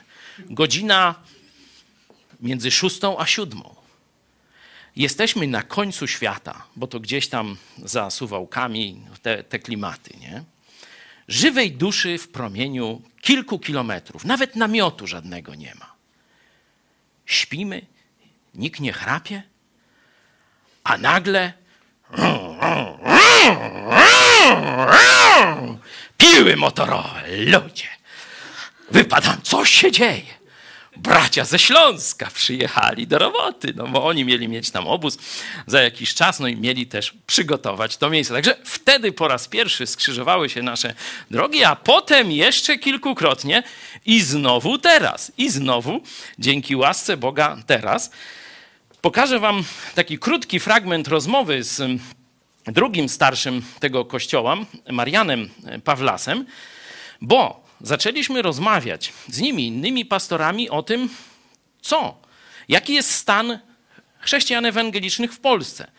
Jest nas niewiele, około 30 tysięcy w przeróżnych kościołach i wyznaniach, ale jednak 30 tysięcy to coś jest, nie? To już jest niezły zaczątek. Jeśli ci ludzie by rozpaleni miłością do Jezusa, zgodnie szli w jakimś kierunku, no to naprawdę można by tu zrobić niezły szum. No bo jak 30 osób z naszej kuchni zrobiło tyle szumu, no to 30 tysięcy, ho, to by było, nie? A czas rzeczywiście jest bliski. Stąd o tymśmy rozmawiali. Myślę, że program poświęcony, jakieś takie forum pastorów będziemy starali się uruchomić w najbliższym czasie i innych pastorów też z kościołów biblijnych poprosić o ich opinię i udział w tym projekcie. Na razie zobaczcie, co powiedział pastor Marian Pawlas na ten temat. Jak oceniasz polskich protestantów ewangelicznych, czyli e, te 30 tysięcy mniej więcej chrześcijan zgrupowanych w przeróżnych zborach w Polsce? Muszę powiedzieć, że y, to, co mogę powiedzieć, co chyba najlepiej i najwyraźniej, to z własnego podwórka. Najpierw, e, jak to widzę u nas w kościele w Palowicach, w Boże, e, a potem też e, mogę powiedzieć, wypowiadać się o, o Kościele Wolnych Chrześcijan, bo w tym kościele jestem, nie? I bo nie, nie sposób mi mówić dużo o, o innych związkach wyznaniowych, czy kościołach baptystycznych, czy o innych, bo dokładnie nie wiem, chociaż, chociaż od czasu do czasu widujemy się z pastorami i rozmawiamy na ten temat. Ja, ja jestem optymistą, także mam tendencję do zawyżania czegoś, ale tu, tu nie, tu będę naprawdę będę bardzo obiektywny w tym. E, no co mogę powiedzieć? Że mogło być dużo, dużo lepiej. Nie? Nie chodzi o nasz ból. To co, e, to, co ja widzę, to nie wiem, to chyba jest znak czasów, czy może, może sytuacji, w jakiej znajdujemy. E, no to co, mało widzę, widzę ludzi takich z pasją dla Jezusa, nie? którzy by zostawili wszystko i poszli, nie? jeżeli nawet pracują, to ten czas pozostały e, znajdowali dla, dla, dla ludzi potrzebujących. e, No i to mnie tak smuci, że mało widzę takich. Mówię o sobie, o, o, o w Palowicach naszym, nie? że mogło być dużo więcej. Nie? Tak, to jest dłuższa, dłuższy wywiad. Dałem wam tylko taką próbkę naszej rozmowy. Marian zwrócił uwagę na brak ognia w życiu chrześcijan, brak ognia także w życiu pastorów. Apostoł Paweł mówi: Dla mnie życie to służba dla ludzi, a śmierć to zysk. Czyli życie to nie jest dla mnie. Nie? Takiej perspektywy rzeczywiście wśród pastorów brakuje, bo jeśli nie będą pastorzy żyć w ten sposób, no to jak ci, którzy się na nich wzorują, mają żyć w ten sposób? To jest bardzo ważny aspekt słabości Kościoła w Polsce. Pastorzy pozorują oddanie dla Chrystusa, pełnią swoje funkcje bardzo podobnie jak faryzeusze w czasach Jezusa albo księża katolicy dzisiaj. Większość księży, bo są też księża pasjonaci. Także zobaczcie, że to się wdarło i to nie jest moje zdanie, tylko to mówi no, pastor, który jest chyba najbardziej zorientowany w takim codziennym życiu zborów, polskich zborów protestanckich. Brak ognia dla Jezusa, szczególnie na topie, szczególnie u przywódców.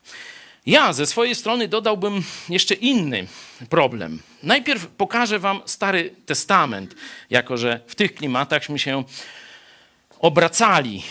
Tu jest fragment tylko opisu budowy tej, tego przybytku, tego miejsca kultu, miejsca świętego, które Żydzi mieli sobie zrobić podróżując przez pustynię. Nie będziemy tego czytać, to jest tylko fragment opisu, ale zobaczcie, że tu są takie bardzo szczegółowe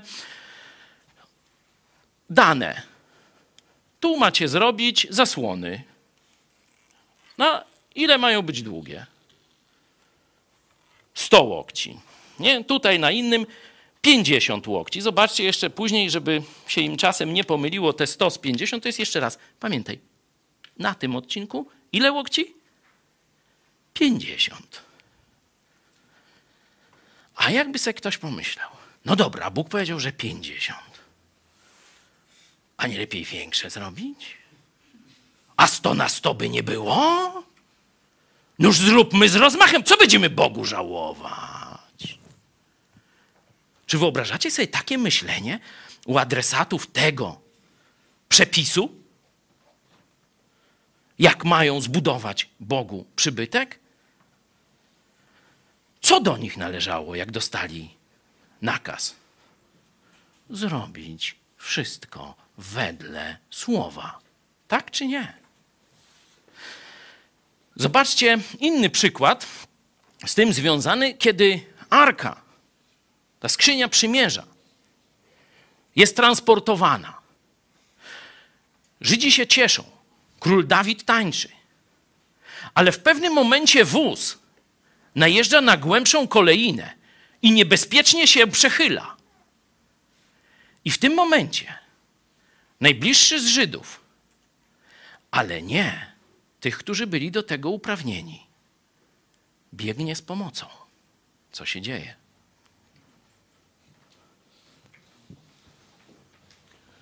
A gdy dotarli do klepiska Nachona, Uzza wyciągnął swoją rękę ku skrzyni Bożej i chciał ją podtrzymać, gdyż woły się potknęły.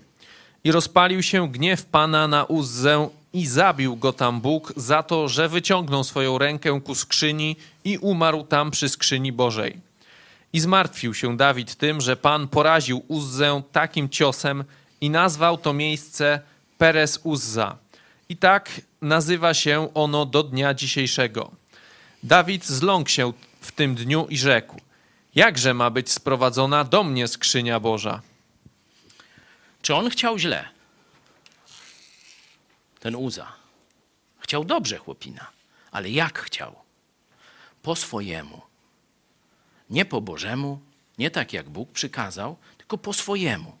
On swoim umyśle i sercu wymyślił lepszy sposób zrealizowania Bożego dzieła. Widzicie, jak to się skończyło, i strach rzeczywiście padł na wszystkich, nawet na samego Dawida. I teraz zobaczcie, czy Nowy Testament różni się pod tym względem od Starego? Czy to nie jest Słowo Boże święte, doskonałe, oczyszczone, skuteczne, prawdziwe, żywe, którego mamy słuchać, a nie wymyślać lepsze sposoby? Czy kiedy chrześcijanie wymyślają ulepszenia dla Słowa Bożego, to czy to cieszy Boga?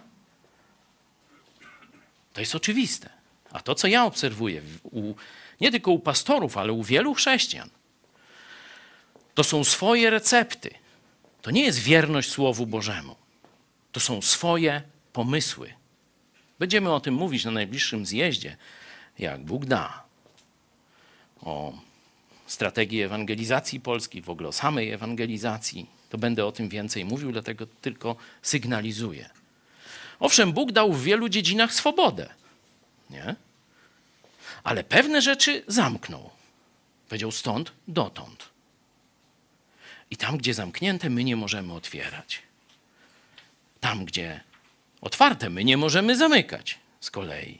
Zobaczcie, zarówno w Starym Testamencie, w księgach mojżeszowych, w ostatniej, w piątej, jest bardzo jasny nakaz, żeby ani niczego nie dodawać, ani nie ujmować z tego, co Bóg do tej pory objawił. Niczego nie dodajcie do tego, co ja wam nakazuję, i niczego z tego nie ujmiecie, przestrzegając przykazań Pana waszego Boga, które ja wam nakazuję. I ostatnia księga Biblii, księga Apokalipsy, kończy się dokładnie takim samym wezwaniem. Co do mnie, to świadczę każdemu, który słucha słów proroctwa tej księgi. Jeżeli ktoś dołoży coś do nich, dołoży mu Bóg plag opisanych w tej księdze. A jeżeli ktoś ujmie coś ze słów tej księgi proroctwa, ujmie Bóg z działu jego z drzewa żywota i ze świętego miasta opisanych w tej księdze. To jest dla coś oczywistego, że jeśli Bóg coś nakazał albo czegoś zakazał, to nie po to, żebyśmy w porywach serca czy jakiejś naszej pychy w rozumie twierdzili, że my to zrobimy lepiej. Tylko tam, gdzie Bóg coś powiedział, jak trzeba zrobić, to trzeba zrobić tak, jak Bóg powiedział. Jak Bóg powiedział, tego nie rób, tego się nie dotykaj, no to tego nie rób i się nie dotykaj. Mam takie przeczucie, czy taką, nie, nie przeczucie, bo to było, taką ocenę, jak słucham przeróżnych pastorów i widzę chrześcijan z różnych kościołów. Oni mówią, Bóg powiedział, ale my wiemy lepiej. Bóg powiedział, ale my wiemy lepiej. Zobaczcie sobie celibat w Kościele katolickim. To dokładnie tak powstał. Zobaczcie sobie przypis w tysiąc latce w Biblii katolickiej w pierwszym liście do Tymoteusza, trzeci rozdział, na samym początku. Tam jest jasno stwierdzone. No tak. Bóg wprowadził celibat, ale Kościół podwyższył wymagania. I to samo robią w przeróżnych kościołach. Ostatnio mówiłem o zielonoświątkowcach. Kochani bracia, wielu z nich to zbawieni tak samo jak my. Ale mówiłem, nawet już jakby nie chcieli uznać tego faktu, że Bóg powiedział, że proroctwa, języki, mądrość zanikną, bo powstanie coś doskonałego. Objawienie doskonałe, czyli już nie będzie potrzeba objawienia cząstkowego. Niech, dobra, ich będzie. Ale jest porządek nabożeństw. Mówi, że ma, masz proroctwo, wstajesz jeden, mówi, reszta ocenia. językami. Jeden mówi, reszta tłumaczy. No to zobaczcie sobie, jak wyglądają kościoły zielonoświątkowe. Jak z Kobierzyna, to chyba gdzie Kobierzyn? To pod Krakowem. Jak z Abramowic. W Warszawie to nie wiem, gdzie trzymają. Grupa warszawska zaraz nam pomoże. Właśnie to powiedział apostoł że szaleją. No i dzisiaj dokładnie tak jest. Ale to jest tylko jeden z wielu przykładów. To jest jeden z wielu przykładów, zarówno w moralności, w nakazach bo bożych. Kompletnie odchodzą od Bożej rzeczywistości. A zobaczcie, wielki nakaz misyjny. Wielu się nim podpiera. Proszę.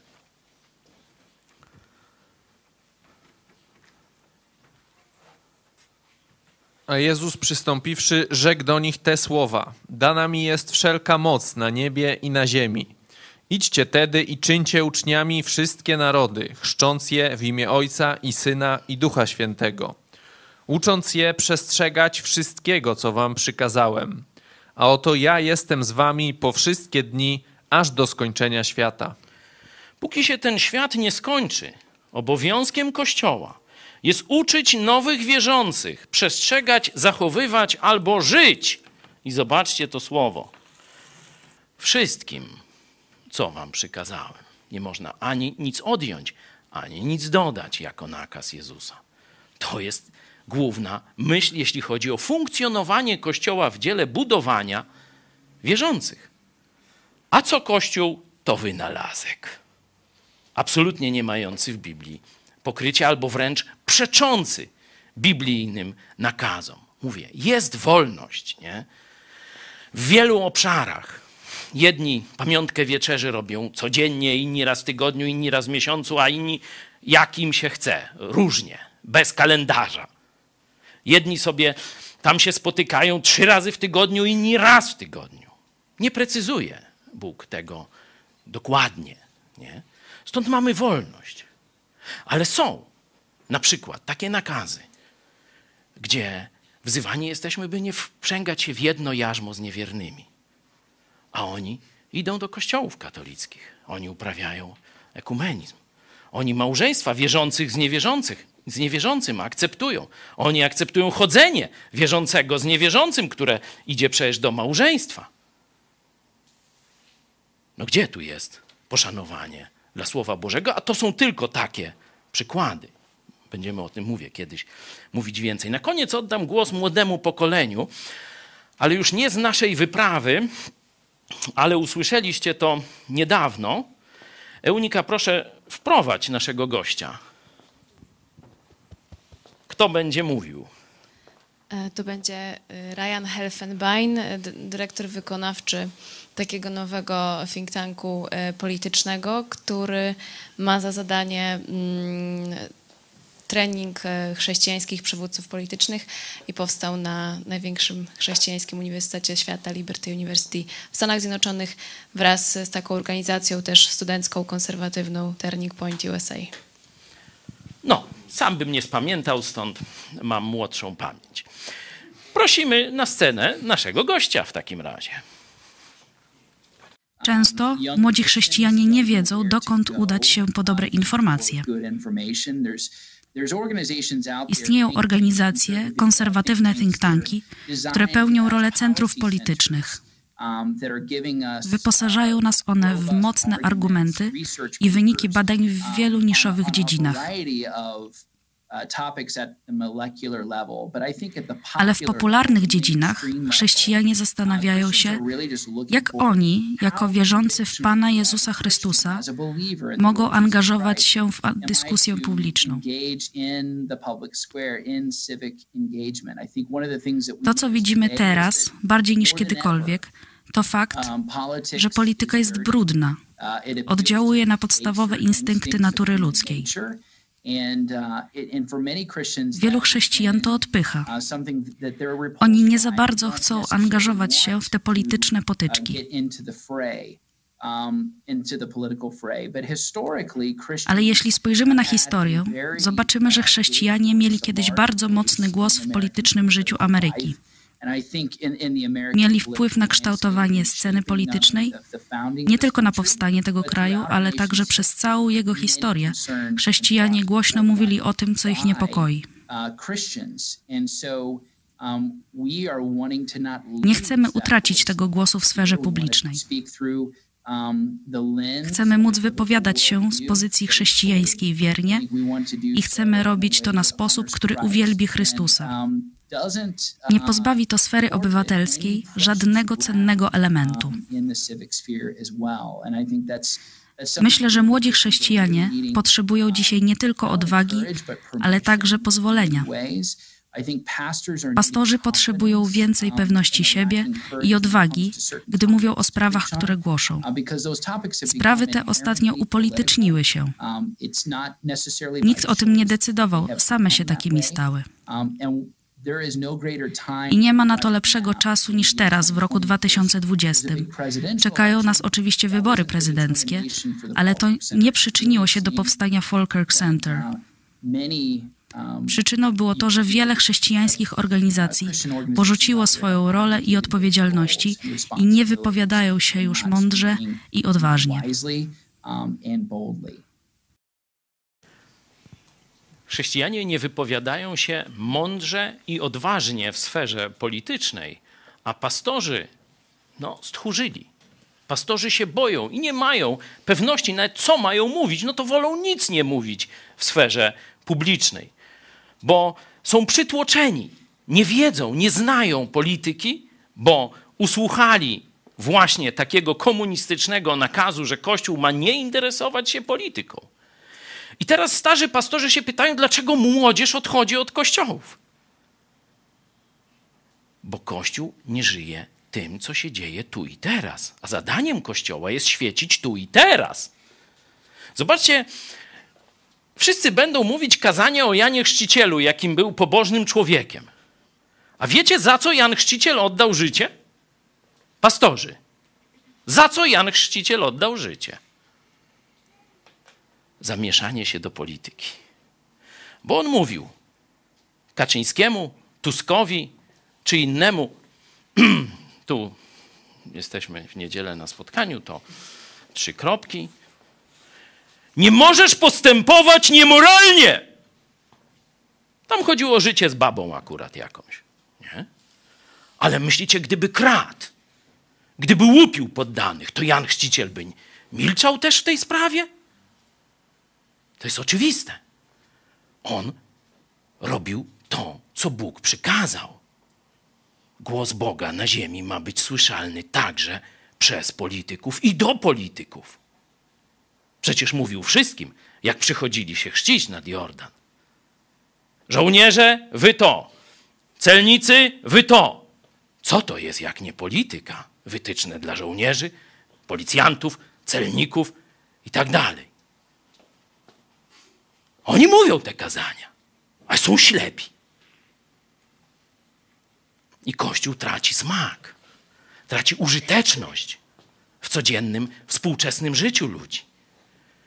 Tak, głównym zadaniem Kościoła jest mówić Ewangelię, ale drugim zadaniem jest nauczać żyć chrześcijan wszystkim, co Jezus przykazał, a nie tylko 70% tego, co Jezus przykazał. Będziemy starali się obudzić pastorów. Już część wie, już część z nami rozmawia, już część widzi braki, ale już czas się skończył, stąd będę i ja kończył. Cieszę się, że ten głos młodego chrześcijanina tak jasno wybrzmiał. Pastorzy odwagi i wiedzy. Odwagi i wiedzy. Spójrzcie też na historię Kościoła to przez chrześcijaństwo dawało zmiany moralne. To chrześcijaństwo dawało przemiany całych społeczeństw czy całej cywilizacji, która się dzisiaj nazywa cywilizacją chrześcijańską. Nie dlatego, że stoją kościoły, dlatego, że społeczeństwa można powiedzieć, żyły, bo teraz to się następuje upadek cywilizacji chrześcijańskiej, ale jeszcze kilkadziesiąt lat temu społeczeństwa żyły wartościami chrześcijańskimi, które do polityki dał Kościół, a nie politycy sami sobie je wymyślili. To jest oczywiste jak dwa razy dwa. On mówi o historii Ameryki, ale można to powiedzieć o historii Europy dokładnie tak samo. Oczywiście Kościół miał też zły wpływ na historię cywilizacji, na historię Europy czy historię Ameryki. Na przykład, żeby nie być gołosłownym, przykład prohibicji. Chrześcijanie w swojej głupocie stwierdzili, że jak ja nie piję, to teraz wszyscy mają nie pić. No i wprowadzili. Mieli taką siłę polityczną, że wprowadzili stosowne ustawy i wyhodowali mafię. A Kościół się skompromitował. Także ani nie odejmować, ale też i nie dodawać. Z takimi to myślami wracamy do Was. A teraz poproszę grupy biblijne. Zaczniemy od Białego Stoku.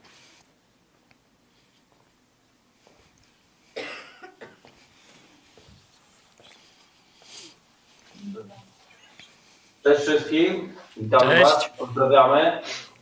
E, podczas nauczania byliśmy wywołani w kwestii e, projektu filmu. Dopiero przed nami ta projekcja, dziś o 17, także dużo nie powiemy. No możecie Ale- prorokować. E, niech, tym, niech tym proroctwem będzie wczorajsza sonda, którą wczoraj przeprowadziliśmy właśnie tam w centrum Białegostoku. Zaczepialiśmy ludzi i pytaliśmy ich, co myślą o stworzeniu, czy wierzą w ewolucję. No właśnie w tym temacie. No i znowu, że tak powiem, byliśmy no, nie, niemile, niemile rozczarowani e, no, poziomem wiary, poziomem e, takiego przekonania i w ogóle sposobu życia, bo większość ludzi w ogóle nie chce na te tematy ani rozmawiać, ani nawet o tym myśleć. A jeżeli już ktoś e, miał chwilę, żeby z nami porozmawiać, no to przeważnie stwierdzał, że no, życie powstało no jakoś tak albo przypadkowo, albo to słońce dało nam życie, albo jakaś iskierka była, no ale Bogiem to tego nie można nazwać w żadnym wypadku. Także smutny obraz. e, no, Z drugiej strony, tak sobie myślę, że wielu z nas też, jakbyśmy byli zapytani, e, jakby nam te pytania zadano parę lat temu, to też byśmy mogli tak odpowiadać. Także chwała Panu, że już teraz e, znamy prawdę i wiemy, że nie jesteśmy z przypadku, tylko jesteśmy Jego e, projektem. Dziękujemy.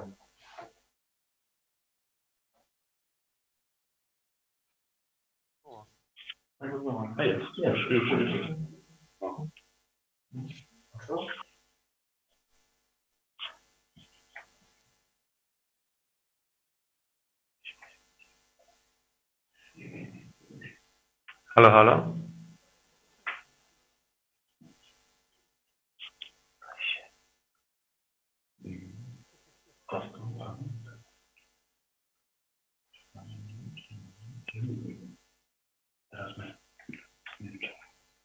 Oj, nie słychać. Halo? Chyba jakiś problem jest. Tak.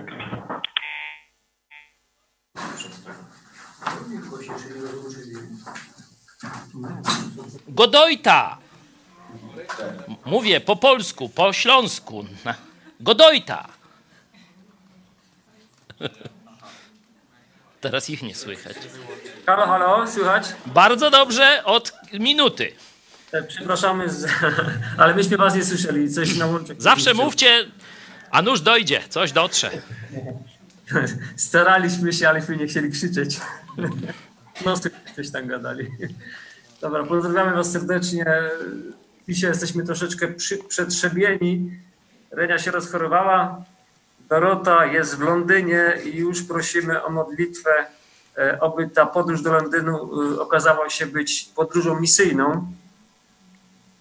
I też dziękujemy za to nauczanie, za to zestawienie e, tego, co jest e, w Słowie Bożym, tego, co Bóg nam objawił w sposób doskonały. E, Ani tak tyle, ile trzeba, żeby i zrozumieć, i uświęcać swoje życie, że zestawiłeś to z tym, co zobaczyliście w Izraelu. Również chciałem powiedzieć, że bardzo mnie gdzieś tam dotknęły te, to, co, na co zwróciłeś uwagę, że nasz Kościół i cały projekt Mega Kościół jest przygotowany technologicznie na różne sytuacje, także chwała Panu za to. Ja pamiętam jeszcze jako katolik kilka lat temu, w zasadzie tak się to chyba e, mocno zaczęło napędzać gdzieś od roku 2010, że widziałem, że na tym świecie coś się niedobrego bardzo zaczyna dziać i, i tak zacząłem upatrywać e, to zło w rozwoju technologii. Dopiero jak e, znalazłem, jak, jak Pan Jezus mnie znalazł, jak Go poprosiłem o zbawienie, to dopiero do mnie dotarło, że to nie technologia zła, ale ludzie, którzy e, służą złemu, e, wykorzystują ją do niecnych celów, a my tę technologię mamy użyć właśnie ku zbawieniu, ku chwale Pan, Pana i ku zbawieniu tych, którzy Go szukają. Majcie Cię. Cześć. No i jeszcze możesz dodać, że chyba przez internet usłyszałeś Ewangelię, tak? A dopowiem w takim razie. Ja uciekałem, ale moja żona Renia nie uciekała. I to ona znalazła iść pod prąd i odważyła się mi powiedzieć takiemu katolikowi betonowemu jak ja, e, żebym posłuchał pastora co powiedzenia. No i, i się zaczęło. Panu. I jeszcze dodam w takim razie, że też się cieszymy, że, że mamy nie tylko właśnie braci e, i siostry w Palowicach, bo to nie tak daleko, no i pan to takie niespodzianki robi, niesamowite, bo jak powiedział, że, jak, e, że, że w rodzinach będziemy wrogami, ale ja wam dam stokroć więcej matek wśród braci i tak dalej. To dokładnie tak jest, bo nie tylko, jak się okazuje, nie chodzi o braci i siostry w Chrystusie, ale nawet ja osobiście znalazłem braci praktycznie, czyli w zasadzie bliskich e, krewnych, jeżeli chodzi o szerszy kontekst właśnie, którzy uznają Chrystusa, a pomiędzy nami była ściana, dlatego że, on, że, że ich e, ród się wcześniej nawrócił niż ja. Tak, dzięki. No to historia. Mam nadzieję, że kiedyś Grzegorz y, Życzniok razem z Marianem Gorolem opowiedzą tę historię, bo okazuje się, że mają nie tak dalekich wspólnych przodków, ale te linie się rozdzieliły, ponieważ ta linia Grzegorza nawróciła się do Chrystusa. No to linia katolicka zamknęła wszelkie kontakty z linią biblijnych chrześcijan, stąd Grzegorz, no, przepraszam, Marian nawet nie wiedział, że to jest ich bliska rodzina i mieszkają kilka kilometrów od siebie. Także, ale Kościół w Palowicach liczy około 160 osób. Projekt Mega Kościół to jest też kilkaset osób. Także to, co Jezus obiecał, na pewno przynajmniej na naszym przykładzie się sprawdza, że mamy rzeczywiście z setkami braci i sióstr w Chrystusie, no, że tak powiem, bliską, bliską, bardziej zażyłą niż często z rodziną według ciała więź. Warszawa.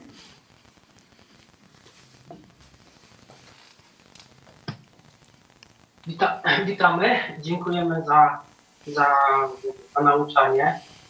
Dziękujemy za przedstawienie Izraela, tak, pokazanie go troszeczkę tak z naszej innej strony.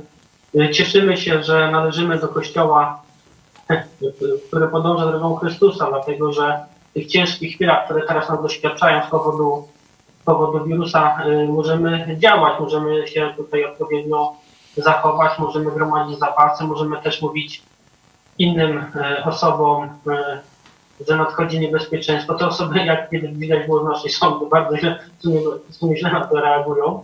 Natomiast do osób, które, z którymi ja rozmawiam, do których dotarła ta informacja, że zbliża się niebezpieczeństwo, też widać u nich takie, e, takie przerażenie, taki, może nie panika, ale bardzo duży niepokój.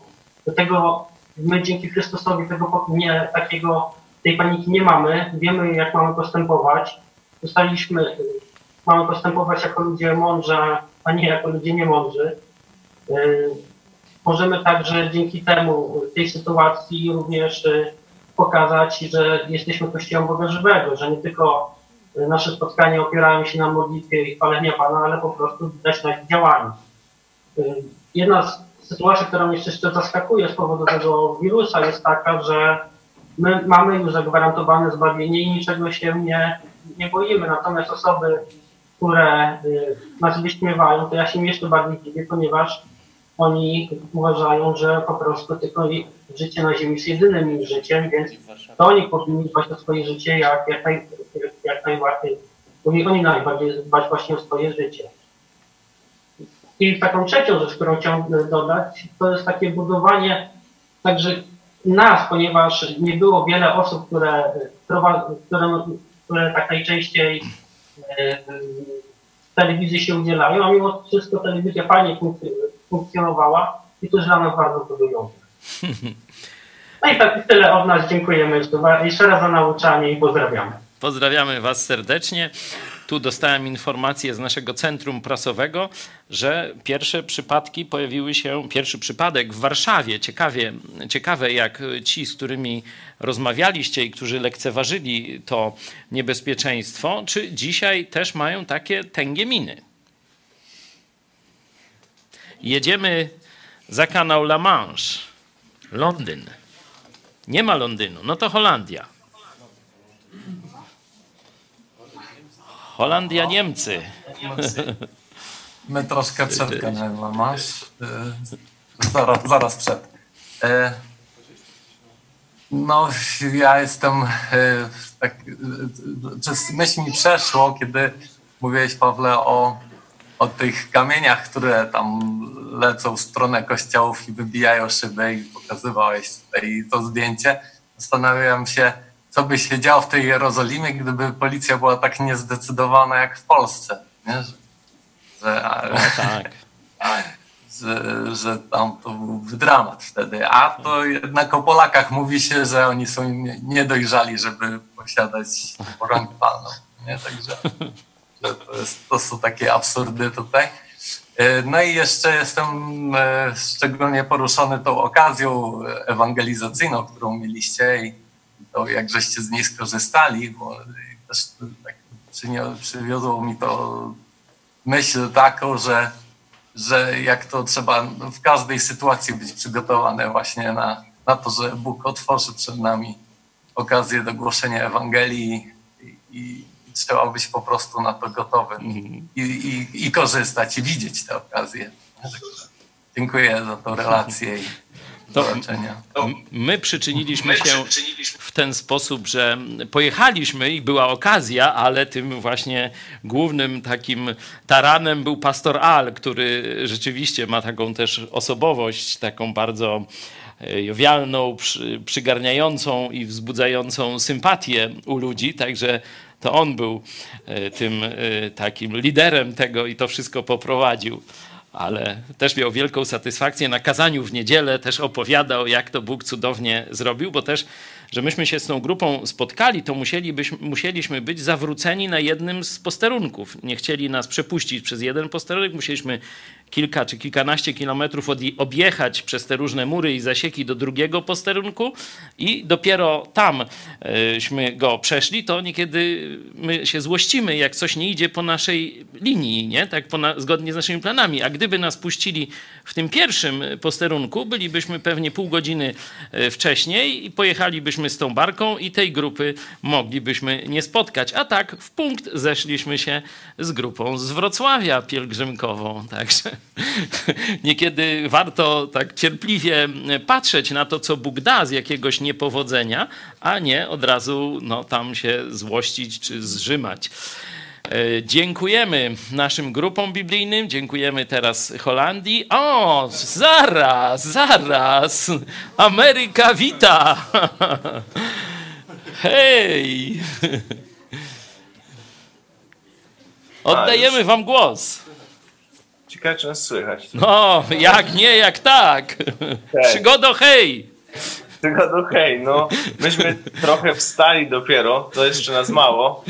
Rafał Kasia, Radek, ja i Ela gdzieś się z tyłu krząta, bo wczoraj siedzieliśmy długo. Dzisiaj siedzieliśmy długo, gdzieś do trze po trzeciej. Tak? Może i po czwartej, a teraz jest gdzieś koło ósmej. Fajnie was widzieć w ogóle. Później sobie będziemy nadrabiali nauczanie, ale fajnie was widzieć. E, myśmy mieli super wieczór wczoraj. Długo właśnie żeśmy rozmawiali. Najpierw była projekcja filmu Genesis. To tam kontakt z kilkoma osobami e, fajnymi e, udało się załapać. E, no i, no i ostatni nasz wieczór, no to długi i no smutny nie był, raczej wesoły, ale tak już e, myśl o, o, o, rozstaniu, to tak nam trochę, e, tak nas trochę wzruszała. Cieszymy się, że z wami się spotkamy, ale o, chodź, chodź, chodź. piżamie. Także tutaj wspólnotowo spędziliśmy ten czas, przez, y, przez ten czas, co tu byliśmy. No i wczoraj taka była kulminacja tego. Bardzo Was pozdrawiamy. Pozdrawiamy Żeby wszystkich. O, tam Ela widzę, że dołączyła. Tak, jest. Cześć Ela. Ale fajnie, żeście znowu się zobaczyli razem. No tak, jako że byłem w też y, dwa lata temu w takiej grupie, to wiem, co to znaczy i wiem, że teraz was czeka bardzo, bardzo no, wzruszające rozstanie. Ale jak widzicie, spotykamy się co jakiś czas. Kto tam nie chce się pokazać? Tu zaglądamy No za... kto? No, A, hej! Cześć! Ola! A to gospodyni, to zdradzę naszym widzom. No gospodynie to chyba najbardziej zmęczyliśmy i dlatego o nie, fajnie, bardzo fajnie. Jesteśmy bardzo zadowoleni. Y, Normalnie prawdopodobnie będziemy płakać. Tak. Bo- No. No i super było po prostu. no sami widzicie jak jest, nie? Chwała Bogu. No. Ale cieszymy się, żeście zbudowali naszych braci w Polonii, że wiedzą, że nie są sami, że cały czas o was myślimy, modlimy się i dzięki Bogu mamy tę technologię, że nie raz w roku czy raz na pół roku się widzimy, ale prawie co tydzień. Albo nawet kilka razy w tygodniu, ale to nie zastąpi tego kontaktu osobistego. Także dzięki całej grupie, żeście podjęli ten niebezpieczny trud i wracajcie do nas, bo też tęsknimy za wami. Dzięki, trzymajcie się w takim razie. Cześć. O, niespodzianka z Chicago. To na koniec tylko wam przypomnę, mamy nową ulotkę koronawirus i koronawirus i co dalej. Można sobie ją ściągnąć albo od nas już zamawiać. Ona jest taka dość długa. No oczywiście domyślacie się, że kieruje ludzi, żeby przy tej trwodze naprawdę poważnie rozważyli to, co Jezus im oferuje, na dolegliwość dużo poważniejszą niż nawet fizyczne powikłania związane z tą epidemią, na rzeczywistość grzechu, który prowadzi nas do piekła. Y, Jeśli chodzi o ten temat polityczny, to bardzo ważny numer miesięcznika Idź Pod Prąd jest już w kioskach ruchu, Garmon i przede wszystkim w Empikach, gdzie zrobiliśmy takie kompendium wiedzy o socjalizmie. Wielu chrześcijan i to też jest to, o czym mówiłem, że odejście od norm Słowa Bożego zaczyna przyjmować myślenie, że e, chrześcijaństwo jest w jakiś sposób związane z socjalizmem. No bo chrześcijanie pomagają, no i socjalizm to jest pomaganie ludziom. No to, to, toż to Jezus pierwszy socjalista jest. Noż to, to wybijamy z głowy maczugą e, w tym numerze, także polecam. A dzisiaj o 17 będziemy mówić o tym, co PiS robi, kiedy oczy wszystkich są na kolejne przypadki koronawirusa. Z jednej strony wywłaszcza ludzi, o tym już mówiliśmy w dogrywce. Tu nasi chrześcijanie z grup biblijnej, biblijnych są forpocztą tych działań. E, Marian na Śląsku jest w Radzie Sołeckiej, gdzie zorganizowali protest y, przeciwko temu, a dziś o 14 pod Krakowem, gdzieś tam Będkowice, gdzieś te okolice. Słucham?